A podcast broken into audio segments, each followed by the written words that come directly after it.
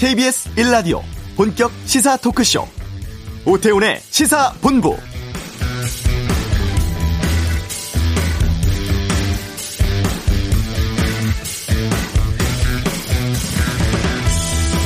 태풍 바비가 오늘 오전 북한 지역으로 넘어갔고 내륙 관통한 뒤 내일 새벽쯤 소멸된다고 합니다.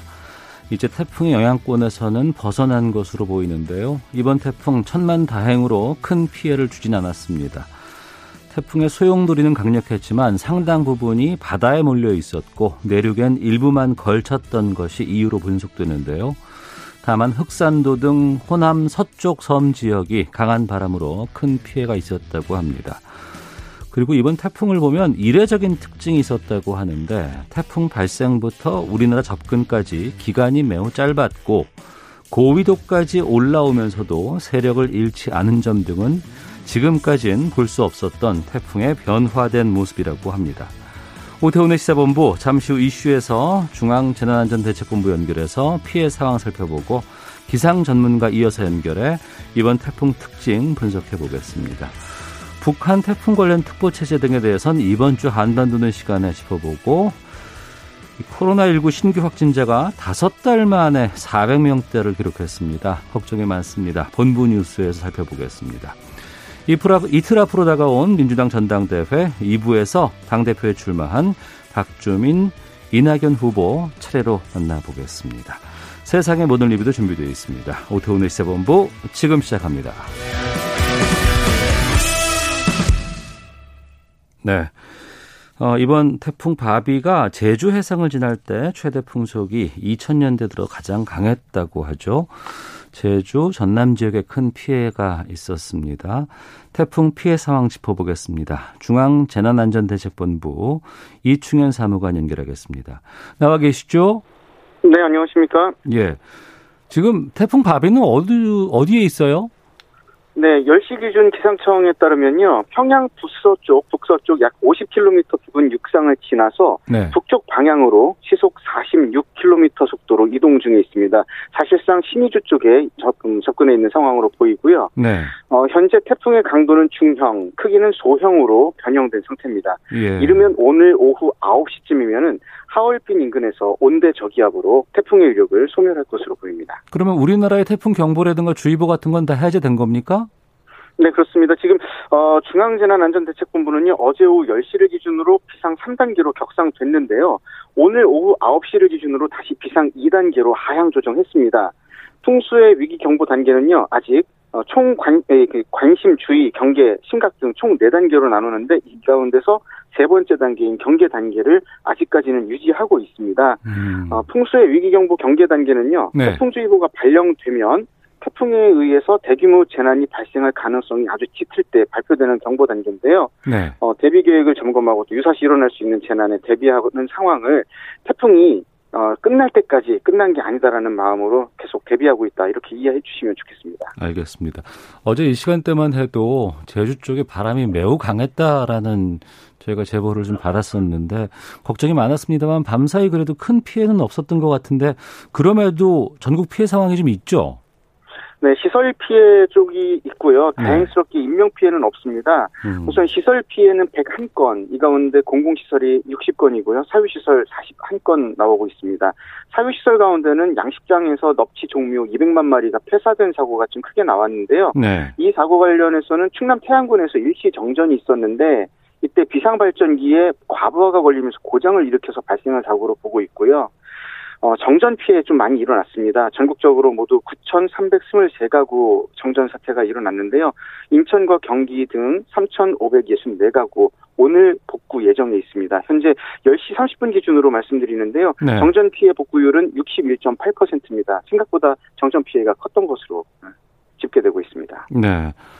오늘 출근 시간이 상당히 좀 걱정이 됐었습니다. KBS 같은 경우에도 어, 비상특보 체제 운영하고는 있지만 일반 직원들 출근 시간 1시간 늦게 출근하라고 얘기가 되기도 했었는데 예상보다 수도권 피해는 크지 않았죠?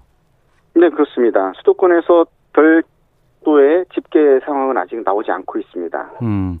하지만 우리가 지난번에 집중 호우 때문에 집안이 많이 약해졌다. 그리고 보수 작업이 마무리되지 않았다라는 상황에서 태풍이 또 왔습니다. 지금 2차 피해 같은 것들이 좀 발생한 지역이 있습니까? 네, 지난 8월 1일부터 집중호우가 이어지면서 산사태 피해를 입었던 전남 곡성에서 10세대 29분이 일시 대피한 사례가 있었는데요. 네. 아무래도 이 지역은 추가적인 산사태 위험이 예상됐기 때문에 사전 조치했던 상황이었고요. 네. 어, 침수 가능성이 높은 곳에 대해서는 급배수 지원, 토사, 낙석 같은 도로 장애물과 낙하 가능성 있는 간판들 미리 철거하는 등 어, 적극적인 사전 조치를 펼친 결과 어, 그래도 이번 제 8호 태풍 바위로 인한 2차 피해는 없었습니다. 네. 그리고 어제만 해도 철도가 뭐 끊긴 곳도 많았고 항공 네. 발 묶였고 또 여객선 운항도 안 됐는데 지금은 어떻습니까? 또 교통 통제되는 지역이 좀 있는지요 아직도? 네, 어, 현재 태풍 피해로 인해서 교통이 통제되는 지역은 없습니다. 철도 같은 경우 경전선, 그 광주 송정에서 순천 구간, 호남선 목포에서 광주 송정 구간이 어, 일치 운행 조치가 있었습니다. 장항선 용산에서 익산 구간도 안전 차원에서 운행 중지 조치가 있었는데 네. 오늘 오전부터 운행이 재개된 상황이고요. 항공기 같은 경우는 이번 태풍으로 인해서 모두 11개 공항에 478편 결항된 바 있습니다. 오늘은 인천과 김포에서 모두 24편이 결항이 됐는데 현재 항공기상청에 따르면요. 인천공항에 10, 그러니까 13시, 오후 1시까지 윈드시어가 발령된 것 외에는요. 네. 추가적인 특보는 발효되지 않고 있습니다. 음. 여객선 같은 경우는 98개 항목 131척, 유선은 143척, 도서는 88척이 통제되고 있는 상황이니까요. 네. 이용 계획 있으시면 미리 확인하고 이동하셔야겠습니다. 어, 추가적인 음, 통제 상황은 없는 상황입니다. 네. 태풍은 지나갔습니다만 아직도 좀 비가 내리는 곳이 좀 꽤 있습니다. 그리고 남은 좀 바람도 좀 있는 것 같은데 뭐 산사태라든가 시설물 피해 같은 것들 발생할 수 있기 때문에 주의가 필요한데 어떤 네. 것들 좀 말씀해 주시겠습니까? 네, 최장 집중호우 기간에 이어서 태풍까지 영향을 받았습니다. 추가적인 산사태나 시설물 피해는 충분히 발생할 수 있다고 알아주시면 좋겠고요. 네. 또 이 시각 현재 세종특별자치시 전역엔 산사태 경보가 발령돼 있는 상황입니다. 음. 이렇게 뭔가 어, 급경사지라든지 산사태 위험이 있는 상황이 있다는 걸 좀 기억하시면 좋겠고요. 네. 추가적으로 태풍이 또 만들어져서 한반도에 영향을 줄 수 있는 상황입니다. 어, 그래서 평소에 자연재해로 피해를 입었던 저지대나 침수 위험 지역, 산사태 위험 지역에 대한 사전 정보가 이미 생긴 걸로 볼 수가 있겠는데요. 네. 피해 사실을 경험하셨거나 보셨던 분들은 해당 지역의 모든 조건에서 안전을 최우선으로 행동하셔야 됩니다. 음. 혹시라도 위험한 장소나 상황이 목격되면요, 예. 그냥 지나치지 마시고요. 스마트폰에 안전신문고 어플리케이션이 있습니다. 네. 다운받으셔서 활용할 수 있는데요. 그 사고 장면이나 위험한 구간을 사진을 찍어서 신고를 하시면 해당 지역의 좌표가 공식적으로 어, 공유가 됩니다. 음. 그러면 행정안전부와 지자체가 해당 위험 요소를 이른 시일 안에 가장 명확하게 조치해 드리고 있으니까요. 이 부분 꼭 활용하시면 좋겠습니다. 알겠습니다. 밤사이 고생 많으셨을 것 같은데 좀 네. 이제라도 좀 쉴 수 있었으면 어떤가 싶네요. 고생 네, 많으셨습니다. 네네, 감사합니다. 인명사고가 없었던 게 너무나 예. 다행입니다. 아유, 예, 그게 최고죠. 자, 네네. 지금까지 중앙재난안전대책본부 이충현 사무관이었습니다. 고맙습니다. 네, 감사합니다. 예. 자, 이어서 이번 태풍의 좀 특징이 이례적이라는 보도들이 꽤 나오고 있습니다. 어, KBS 재난방송 전문위원입니다. 한국기상산업협회 김승배 본부장 연결해서 이번 특징들 좀 살펴보도록 하겠습니다. 안녕하십니까? 네, 안녕하십니까? 예. 제주에 올라올 때만 해도 상당히 좀 걱정이 됐는데 밤 사이에는 다행스럽게 어, 태풍 피해 예상보다는 좀 적었던 것으로 보입니다. 다행스러운 건데 왜 이렇게 됐는지를 좀 궁금합니다. 네, 그 태풍의 강풍방이 태풍의 규모가 우선 크지 않았고요. 네.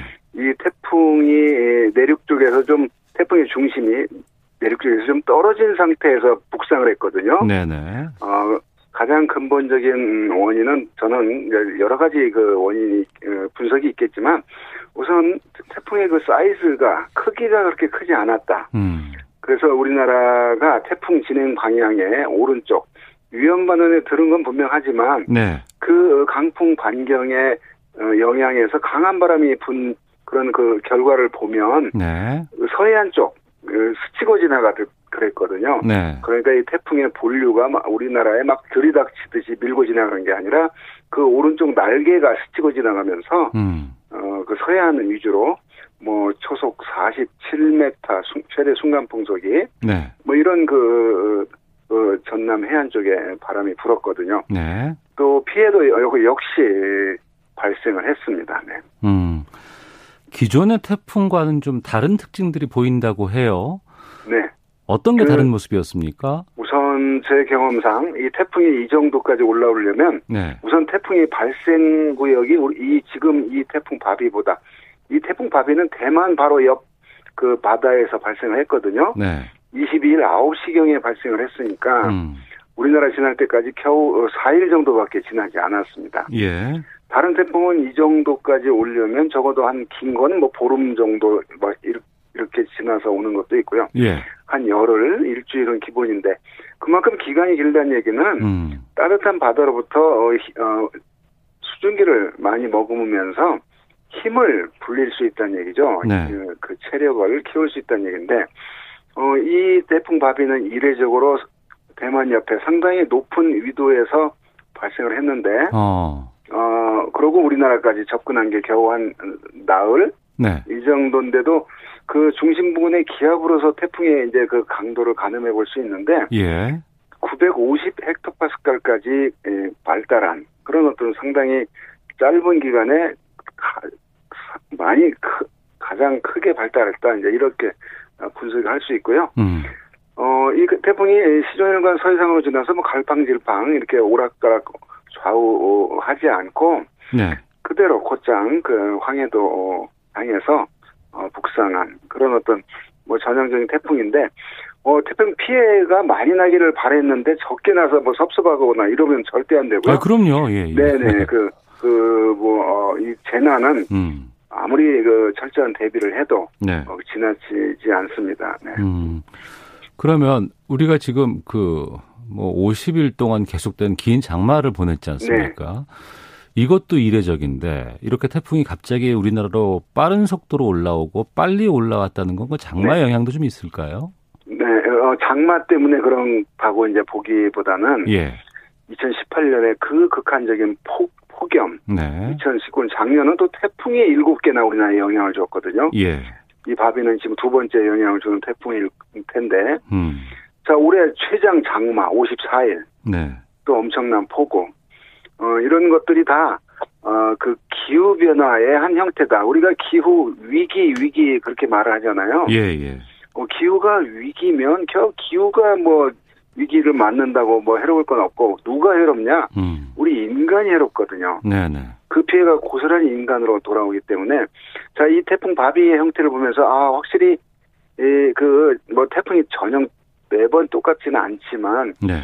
이렇게까지 저 북한 지방까지 북상할 때까지 이렇게 강한 세력을 유지한 어, 채 올라올 수 있던 거는 역시 지구 온난화, 지구가 따뜻해진 쪽으로 변하는 속에서의 네.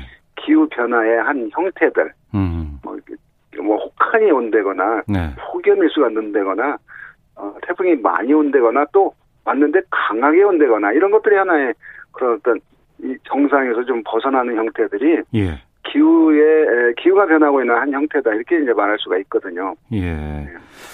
기후 변화, 기후 위기, 이상 기후 결국에는 네. 이것이 어찌 보면 계속 올 수 있다는 건 이게 지금 거의 정착되는 상황까지도 우리가 그 예상해야 되는 거 아니겠습니까? 그렇죠. 비정상이 정상으로 돌아선 이런, 이런 것들이 정상화되면 예. 우리의 어떤 그 삶이 더 고단해지는 건 분명하고요. 네. 어, 이렇게 자연 현상의 어떤 그 변화 속에서, 어, 위기에서. 자, 그런데 이 기후 변화의 원인을 네. 많이들 다 알고 있잖아요. 음.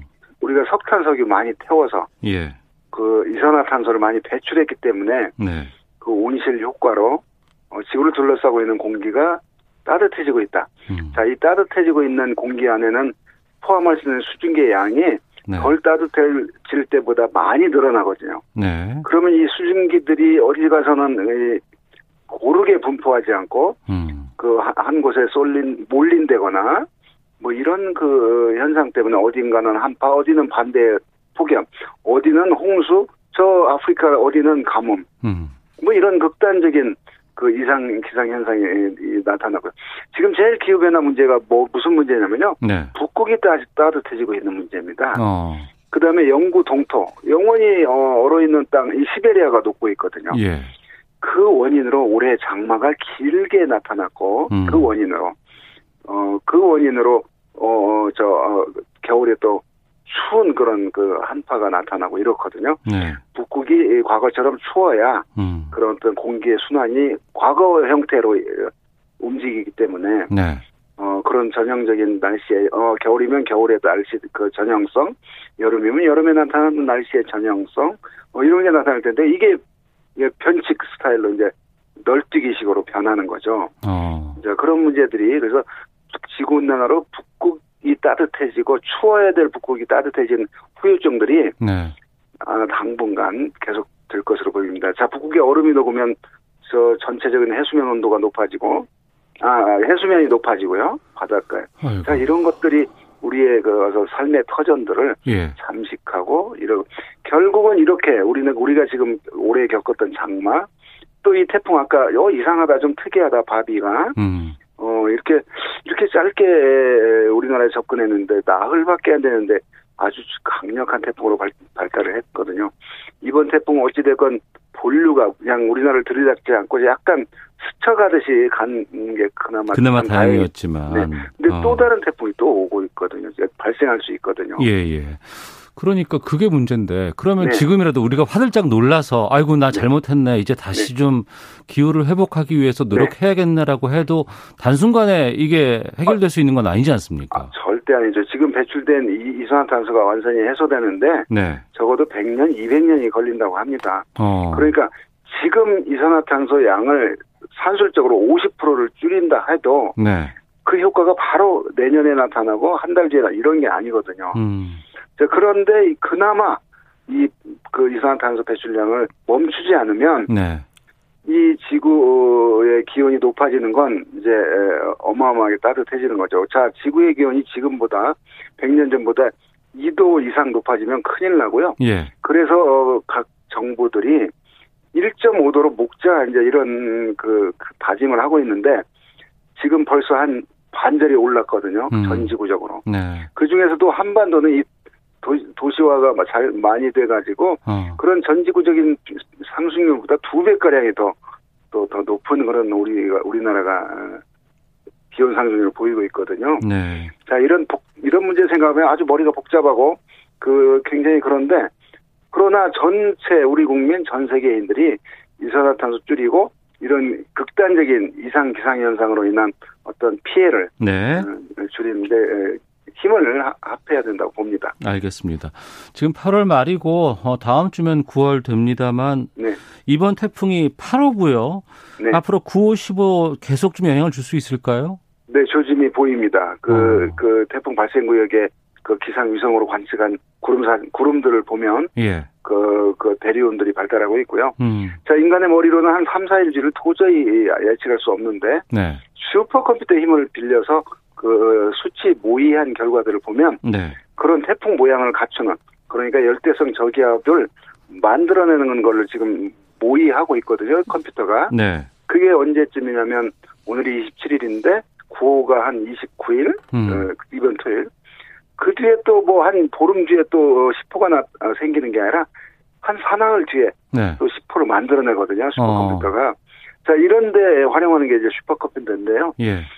아 생긴 만 아, 태풍이 발생을 하는구나 정도 아는 것도 큰 만족이고요. 어. 이게 우리나라 올 거냐 안 올 거냐 이건 너무 이제 이릅니다 빠릅니다. 그거 음. 예측하기는. 예. 알겠습니다. 아 하나만 더 여쭤볼게요. 네. 물론 이제 기상 이변이 뭐 많아지고 또 네. 극단적인 상황까지도 오기 때문에 예측한다는 게 쉽지 않겠지만 네, 앞서 네, 지금 네. 슈퍼컴퓨터 얘기하셨지만 기상청에 그 예보가 잘 안 맞는다더라. 아. 그 태풍 이동 같은 경우에 뭐 노르웨이 건 맞고 뭐 어디 건 아. 다른다더라 이런 얘기를 참 많거든요. 어떻게 그 얘기, 이해를 해야 될까요? 어, 그 얘기에 대해서는 진짜 제가 할 말 많은데요. 네, 짧게 해주세요. 자, 예. 네, 우리 한국 그 기상청은 우리 국민의 생명과 재산 어, 보호하기 위한 이제 고민의 흔적이고요. 예. 아, 그 말은 노르웨이 기상청이나 이번 태풍 가지고 어머 윈디라는 그 앱은 저 단동으로 상륙을 하는데 왜 항공 황해도로 상륙한다고 그러냐 이렇게 막 했거든요. 예, 예, 예, 그랬습니다. 결과는 뭐 황해도 상륙했는데 예. 거기는 그냥 슈퍼컴퓨터의 그 어떤 결과들을 음. 아주 화려한 그래픽으로 이렇게 보여주는 거고요. 예. 우리는 우리 자체 수치 모델 플러스 외국 모델 다 어, 분석해서 어. 어떻 어떤 이 지금 조건에서 우리 국민들에게 어떤 경고를 줘야 네. 한 명이라도 소중한 목숨을 구할까 이런 고민의 흔적이 어. 한국 시청자 예보니까 예. 그걸 무슨 뭐 저기 무슨 다트 맞추기식으로 네, 단종으로 네. 가냐 황해도로 가냐 이런 논란은 좀 불필요하다고 봅니다. 아 알겠습니다. 네. 자 오늘 말씀 여기까지 듣도록 하겠습니다. 고맙습니다. 네, 고맙습니다. 네, 한국기상산업협회 김승배 본부장이었습니다. 4640님께서 윈드시어가 뭡니까? 알려주세요라고 질문 주셨는데, 어, 돌풍 경보 정도로 이해를 하시면 되겠고요. 비행기 이착륙 좀 방해하는 바람들에 대한 경보라고 말씀드릴 수 있을 것 같습니다. 이태우님, 코로나19의 장마, 태풍까지 지구상에 안 좋은 일들이 왜 이렇게 일어날까요? 라고 의견 주셨는데, 그러게나 말입니다. 카르마 극복님은 어, 바비로 이행시를 한번 해 보셨나 봐요. 바, 바로 오지 마. 비, 비켜가라 제발 했는데 제 이행시가 통했나 봅니다라고. 예, 그 이행시 덕분에 통했나 봅니다. 그나마 다행이었습니다. 자, 이 시각 교통 상황 살펴보고 헤드라인 뉴스 듣고 오겠습니다. 교통정보센터 김민희 리포터입니다. 네, 태풍특보는 모두 해제가 됐지만 여전히 강풍특보는 발효 중입니다. 국내선 항공기는 대부분 정상적으로 운항을 재개했지만 제주나 광주 등을 오가는 몇몇 항공기는 지연 또는 결항되고 있는 만큼 미리 운항 정보 확인하시기 바랍니다. 점심시간에 접어들면서 도로 지나기는 더욱 수월해진 곳들이 대부분입니다. 오늘 많은 분들이 대중교통을 이용하면서 도로교통량이 평소보다 많지 않은데요. 경부고속도로 서울 방면으로 서초 부근 사고는 처리 작업이 마무리됐지만 양재 어제부터 정체 남아 있습니다. 평택 제천고속도로 제천 쪽으로 금광 1터널 안 1차로에는 대형 화물차가 고장으로 서 있는 만큼 이 일대로 차량대 속도 많이 떨어져 있는데요. 차로 변경에도 유의해서 지나셔야겠습니다. 서울시내 강변북로 일산 쪽으로 동작대교 부근에서는 사고가 났습니다. 1차로를 막고 처리 작업을 하고 있고요. 동부간선도로 도심 쪽으로 녹천교 부근 고장난 차는 지워졌지만 노원교부터 정체 남아 있습니다. KBS 교통정보센터였습니다. 헤드라인 뉴스입니다. 제8호 태풍 바비가 오늘 오전 우리나라를 지나 북한 지역으로 넘어가면서 중부지방도 점차 태풍의 영향권에서 벗어나고 있습니다. 어제 운항에 차질을 빚었던 항공편과 철도가 모두 정상화됐습니다. 전국 고속도로도 통제된 곳 없이 정상적으로 차량이 통행하고 있습니다. 코로나19 신규 확진자가 441명으로 집계돼 5달여 만에 400명대를 기록했습니다. 국내 발생이 434명, 해외 유입 사례가 7명입니다. 이 가운데 서울 154명, 경기 100명, 인천 59명 등 수도권에서 전체 확진자의 70%가량이 나왔습니다. 수도권 지역의 코로나19 확산 추세가 계속되면서 서울시가 물류시설의 방역을 강화하고 진단 검사가 늘어날 것에 대비해 경기도는 선별진료소 운영 시간을 연장합니다. 의료계 파업과 관련해 어제 업무 개시 명령을 내린 보건복지부가 응급실과 중환자실에서 휴진한 전공의 300여 명을 대상으로 업무 개시 명령서를 발부했다고 밝혔습니다. 현재 수도권에 한해 내린 업무 개시 명령을 전국으로 확대할 수 있다고도 밝혔습니다. 의대 정원 확대와 공공의대 설립 등의 반발에 의대생들이 국가시험 응시를 취소한 것과 관련해 정부가 시험은 예정대로 치러질 것이라며 의대생들이 합리적인 판단을 해달라고 호소했습니다. 지금까지 라디오 정보센터 조진주였습니다.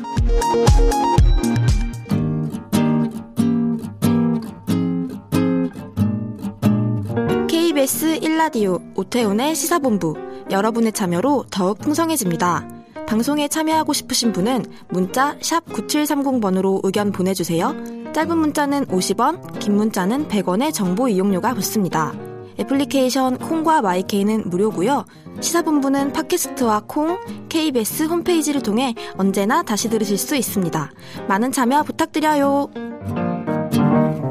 네, 한 주간의 한반도 정세를 분석해 보는 시간입니다. 이번 주 한반도는 김형석 전 통일부 차관 전화로 만나보겠습니다. 안녕하십니까? 네, 안녕하십니까? 예. 어, 태풍이 신의 쪽으로 지금 가고 있다고 하는데, 네. 북한도 좀 피해 걱정이 되네요. 그렇죠. 이제 그 이게 역대급 이제 강한 태풍이기 때문에 예. 우리에게도 피해를 주지만 이제 북한에게도 많은 피해를 줄 것으로 지금 예상이 됩니다. 음. 네. 그 북한 이번에 조선중앙TV가 네. 태풍 특집 방송을 어제 아침부터 편성을 해서 바비 이동 경로가도 알리고 철저한 그렇죠. 대비를 해달라 이렇게 당부하는 방송을 내보냈습니다. 네. 이렇게 미리부터 준비하고 하는 그런 방송 모습은 참 이례적이었어요. 이례적입니다. 그리고 이제 과거에도 이제 이렇게 이제 태풍이 오면 네. 이제 북한에서 이제 전 북한 주민들에게 어, 알릴 수 있는 그런 통로가 이제 중앙 TV니까 이런 경우로 합니다. 그리고 음. 또 이제 소위 제3방송이라고 해서 네. 북한에 전역을 해서 이제 음성으로 하는 것도 있는데 아마도 그것도 했을 겁니다. 그런데 이번에 가장 이제 중요한 것은 이제 방송에서의 보도도 있지만 네. 8월 25일 날 이제 김정은 위원장이 음. 노동당 정치국 확대 회의를 소집을 해서 예. 이 태풍에 대해서 아주 그 면밀하게 대비를 해라라고 음. 얘기한 게 보다 더 어, 특이하지 않나 싶습니다. 네. 네. 그러니까 태풍 피해를 미리 막을 수 있게 즉시적인 대책들을 강구하라 이렇게 강조를 했다고 하는데 그렇죠. 네. 이런 뭐 재난재해 대처하는 능력이라든가 이런 것들이 북한이 좀 어떤가요? 기본적으로 보면 이제 뭐 기상 정보를 확인하고 하는 거는 네. 그렇게 뭐 대중 큰 차이는 없습니다. 그런데 결국은 그걸 대비를 하는 거고 피해가 났을 때 어떻게 신속하게 복구하느냐 그 부분이겠습니다. 그러니까 음.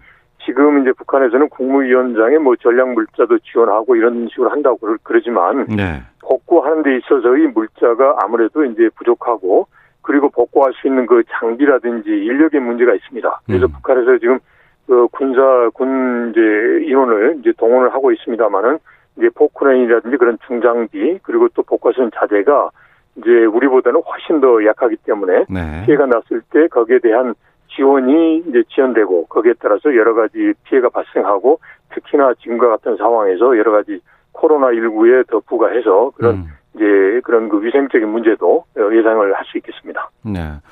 우리가 지금 코로나19가 재확산되고 있어서 좀 걱정인데 공식적으로 네. 북한은 아직까지 확진자가 한 명도 나오지 않은 국가 아니겠습니까? 그렇죠. 아직까지는 그렇게 발표하고 있죠. 근데 네. 앞서 말씀하셨던 그 노동당 정치국 확대 회의 25일 날 네. 이 회의에서 김정은 위원장이 이런 말을 했다고 하는데 예. 답변해 주실 수 있을지 모르겠습니다만 네. 국가 방역 사업에 허점이 있었다 이렇게 인정을 했거든요. 네, 네. 확진자가 없다면서 허점이 있었다는 건 어떤 의미일까요? 그거는 이제 비록 이제 여러 가지 이유로 이제 확진자가 없다라고 하지만 네. 내부적으로 뭐 이제 그 순탄하지만은 않을 거란 말이죠. 음. 그래서 우선적으로 보면 지난번에 이제 개성 지역에 탈북민이 월북했을 때 의진된다라고도 했고 그리고 예, 또 예. 아마도 이제 북중 간에 이제 밀무역이 많이 중단됐다고 그러지만 여러 경로를 하면서 그런 게 있을 수가 있고 그래서 음. 최근에 대북 소식통 이야기를 들어보면 이제 북중 간에 특정 거리에 들어오면 이제 못 들어오게 한다는 그런 이제 움직임도 있다고 하는 거 아닙니까? 예. 그리고 또 하나 가장 중요한 게 네. 지금 벌써 이제 1월부터 해가지고 지금 이제 8월까지 하다 보니까 일종의 북한 주민들 사이에서의 그런 그 경각심이 좀 위안되는 그런 현상이 있을 수가 있어요. 그리고 네, 또 네. 북한 방송에도 그런 이야기 있기 때문에 음. 그런 차원에서 전체적으로 좀 허점이 있는 거 아니냐 네. 이런 이야기를 했을 수가 있는 거죠. 그래서 어. 조금 더 경각심을 갖고 예. 이제 비상 방역 체계를 더 강화하자 이제 그런 메시지를 준 거죠. 네. 그런데 보면 지난번에는 경제 성장 목표를 달성하지 못했다는 걸 인정을 했고 네. 이번에는 허점이 있었다는 걸 인정하기도 했습니다. 네, 네. 어, 이 의도는 뭘까요? 기본적으로 보면 이제 김정은 위원장의 새로운 리더십이라고 볼 수도 있는데요. 예. 환경적인 요인도 있어요. 그럼 지금 보면 북한에서 소위 그 손전화라고 하죠. 핸드폰이 한 뭐 500만 대 정도 된다는 거고 어. 장마당이 한 460여 그러니까 이제 과거처럼 이제 통제된 사회에서는 어떤 정보가 확산되기가 어렵죠. 네. 그런데 지금과 같은 상황에서는 비록 이제 통제를 하고 있지만 여러 가지 상황이 이제 전파가 되는 거예요. 그러면 이걸 가지고 마치 아닌 것처럼 할 수도 없는 거인 거죠. 그러면 음. 지금 상황에서 보면 제재라든지 그다음에 자연 재난 코로나 이거는 김정은의 그런 리더십의 결과물은 아니란 말이죠. 네. 외부의 엄정한 그런 그 장애 요소니까 음. 이걸 이유로 해서 실패했다라고 하고 이걸 또 새롭게 또 이제 변화를 가져오자 네. 라는 쪽으로 이제 다잡기를 할 수 있는 거죠. 그리고 음. 기본적으로 이제 김정은 위원장이 2011년에 집권을 하고 난 다음에 보면 여러 차례 보면 잘못됐다라는 걸 이야기한 게 있어요. 그러니까 네. 과거의 선대에서 이야기한 수령은 절대 이거는 오류가 없다라는 그러한 이제 관행에서 벗어나서 어. 오류가 있을 수 있다. 그리고 이거 자체를 이제 이제 모든 북한 주민 그다음에 당정이 다 합심해서 뚫고 나가자라고 하는 어떻게 보면 젊은 지도자가 실용적인 리더십을 보여주고 있다라고 네. 이제 분석할 수도 있겠죠. 네. 자 그리고 이인영 통일부 장관 취임 이후에 기대를 모았던 게 이겁니다. 남북 간에 네. 이제 북한의 술, 남한의 설탕 네. 교환하는 물물 교환하겠다고 했지 않습니까? 네, 네. 근데 이게 지금 다시 제동이 걸렸다고 하는데 그 이유부터 좀 여쭐게요. 일단은 이제 통일부에서 이야기하는 것은 진행 중이다라는 거고요. 예. 그래서 계약의 상대 중에 일방인 이제 개성 고려 인삼 무역회사가 네. 소위 그 제재 대상이다라는 거니까 음. 이제 기술적으로 본다면 그 계약의 상대방만 바뀌면 되는 문제인 거죠. 그러니까 어. 민간에서 했을 때. 예. 그래서 이제 과연 그 바뀌는 게 가능할 건지. 예를 음. 들어서 이제 북한이 봤을 때 북한도 우리 언론을 보고 있단 말이죠. 네. 그러면 이거를 대한민국이 이제 소위 미국의 그런 그 영향권에서 벗어날 수 있는 하나의 상징적인 사례로 북한의 인식을 할 수가 있어요. 음. 그렇게 된다면 계약 주체를 이제 바꿔주면 좋은데 바꿔주지 못한다. 그래버리면 지금 참 어려운 상황으로 갈 수도 있는 거죠. 예. 아, 그러니까 물물 교환 자체가 문제가 되는 것이 아니고 물물 교환을 어, 서로 이제 주도적으로 이행하는 그 그렇죠. 그 회사, 특히 북한 네. 측의 회사가 제재 대상에 걸려 있는 회사라는 거죠. 네, 그렇죠. 어. 그, 래서이 부분은 기본적으로 제재의 그 틀 속에서 기술적으로 접근하는 데는 한계가 있거든요. 네. 예를 들어서 만약에 이제 그 상대방을 바꿨는데 또 여기에 대해서 또 다른 이야기 할 수 있어요. 음. 그리고 결국은 취지에 문제가 있는 거 아니냐 이래버리면 이제 어렵단 말이죠. 네. 그래서 이걸 제재의 그런 기술적 측면에서 보지 말고 이걸 어. 큰 틀에서 북한을 비핵화하고 변화시킨다라고 하는 예. 그런 전략적 틀 속에서 우리가 이제 미국하고도 이야기를 할 필요가 있지 않느냐 이제 라는 거죠. 예. 음.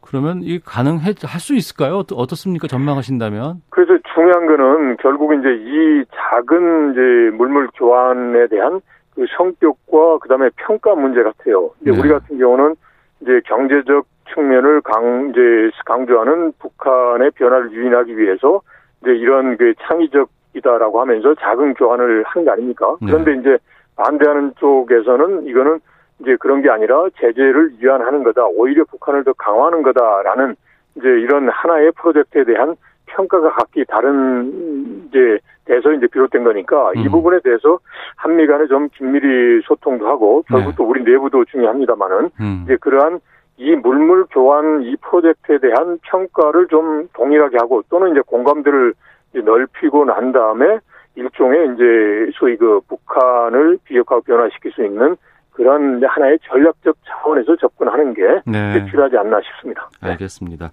하나만 더 여쭤보겠습니다. 네.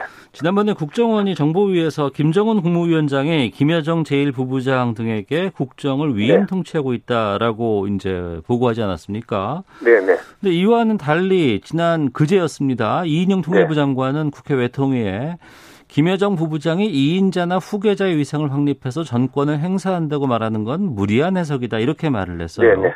그 예. 국정원과 통일부와의 평가에 대한 온도차가 좀 있지 않나 싶은데 어떻게 보십니까? 네, 일단 이제 보도만 보면 온도차가 있다라고 이제 그 해석할 수 있는데요. 네. 이제 그것보다는 제가 보기에 위임 통치라고 하는 용어 선택에 있어서 그런 음. 오해를 줬던 것 같아요. 그러니까 이제 그 후에 설명하는 게 이제 위임은 이제 권한을 위임했다. 그러니까 결정권까지 준 건 아니다라는 건데 네. 위임 통치라고 함으로 인해서 권한까지 주고 그리고 또 김정은 위원장의 건강 이상설, 이인자설 이렇게까지 확산된 거란 말이죠. 네. 그래서 이제 기본적으로는 김정은이 하면서 이제 각각의 인사들에 대해서 역할을 보다 더 이제 좀 책임감 있게 해봐라 이런 거니까 예. 이제 그런 부분에 있어서 다소간에 좀 그 설명하는 데 있어서 혼선이 있었던 것 같아요. 그래서 음. 이런 부분에 있어서는 이제 어 용어라도 단순한 용어라도 네. 이제 정부 내에서 서로 좀 어, 의견을 맞춰서 했으면 좋겠다라는 생각이 듭니다. 알겠습니다. 여기까지 말씀 듣겠습니다. 고맙습니다.